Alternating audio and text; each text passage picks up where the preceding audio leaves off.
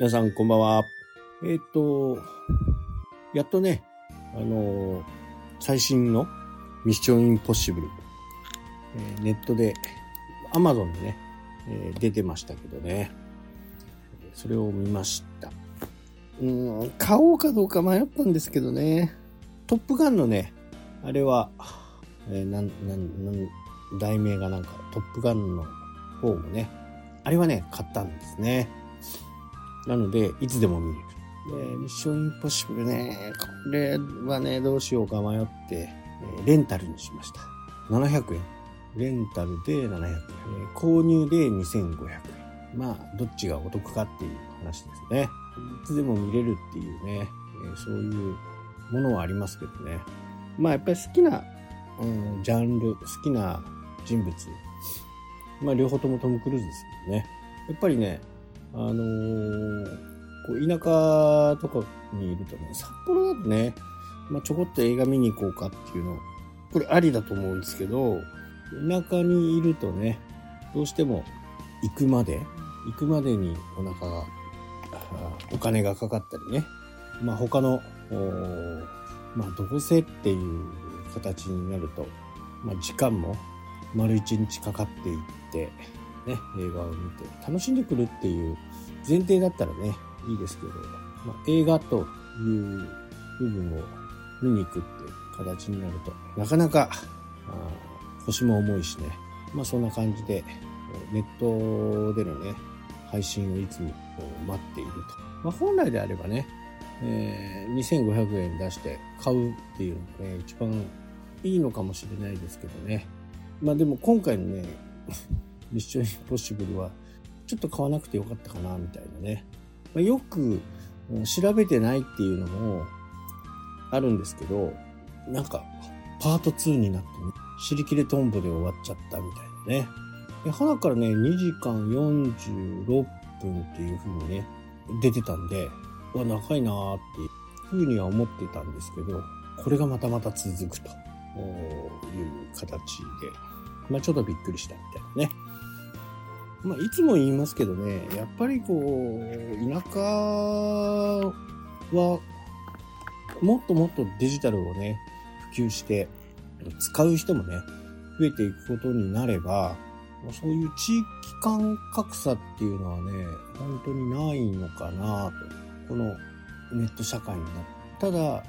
僕が思うのはね、あの、最近のネットショップは結構高くなってきましたよね。一昔よりもね、やっぱりネットだから安いっていうところは、まあちょっと変わってきたかなと。なので、リアル店舗も行って、まあ同じものだからね。同じものだから、少し計画性を持って、ネットでも見つつ、店舗でも、リアル店舗でも見るっていう、まあそういう風になっていくのかな、みたいなね、感じになりますね。ネット店舗だけが割引やってるわけじゃなくて、えーリアル店舗も買い方一つでね、そういう問い問い活も可能性があるんでね。だから本来は、構図的にはね、やっぱり田舎の人の方がネットの活用術がうまくなれば、生活が豊かになるのかなというふうに思いますね。まあ、ただね、やっぱり怖いっていうのがある。それはね、わからなくもないんですよね。いろんなものが、あ送られてきますからね、勝手に。で、ついつい開けてしまうみたいな、そういうところもあるんでね、よくわかるんですよね。ただ、だからこそネットを使って、えー楽天とか、まあ、ペイペイ銀行とかね、この辺を使えば、こう出入り、お金の出入りした時に、まあ、すぐに連絡が来る。っていうところはね、これはやっぱり非常に便利なのかなと。かつ、そこに楽天銀行だったら楽天カード作って、ペイペイだったらペイペイ銀、ペイペイ銀行だったらペイペイカードを作ることによって、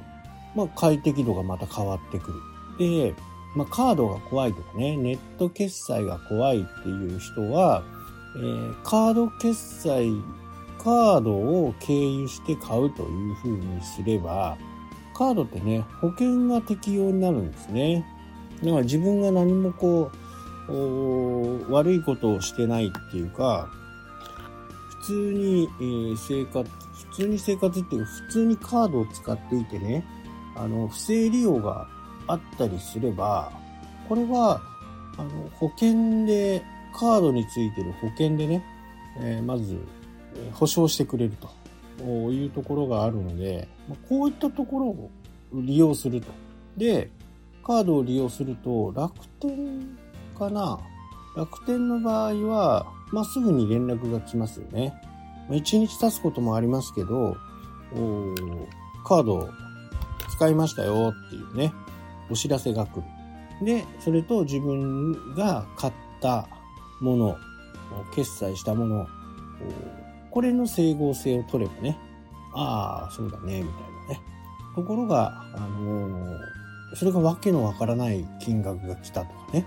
少額でも来るということが分かれば、自分に身の覚えのないね、今のこう詐欺の場合は、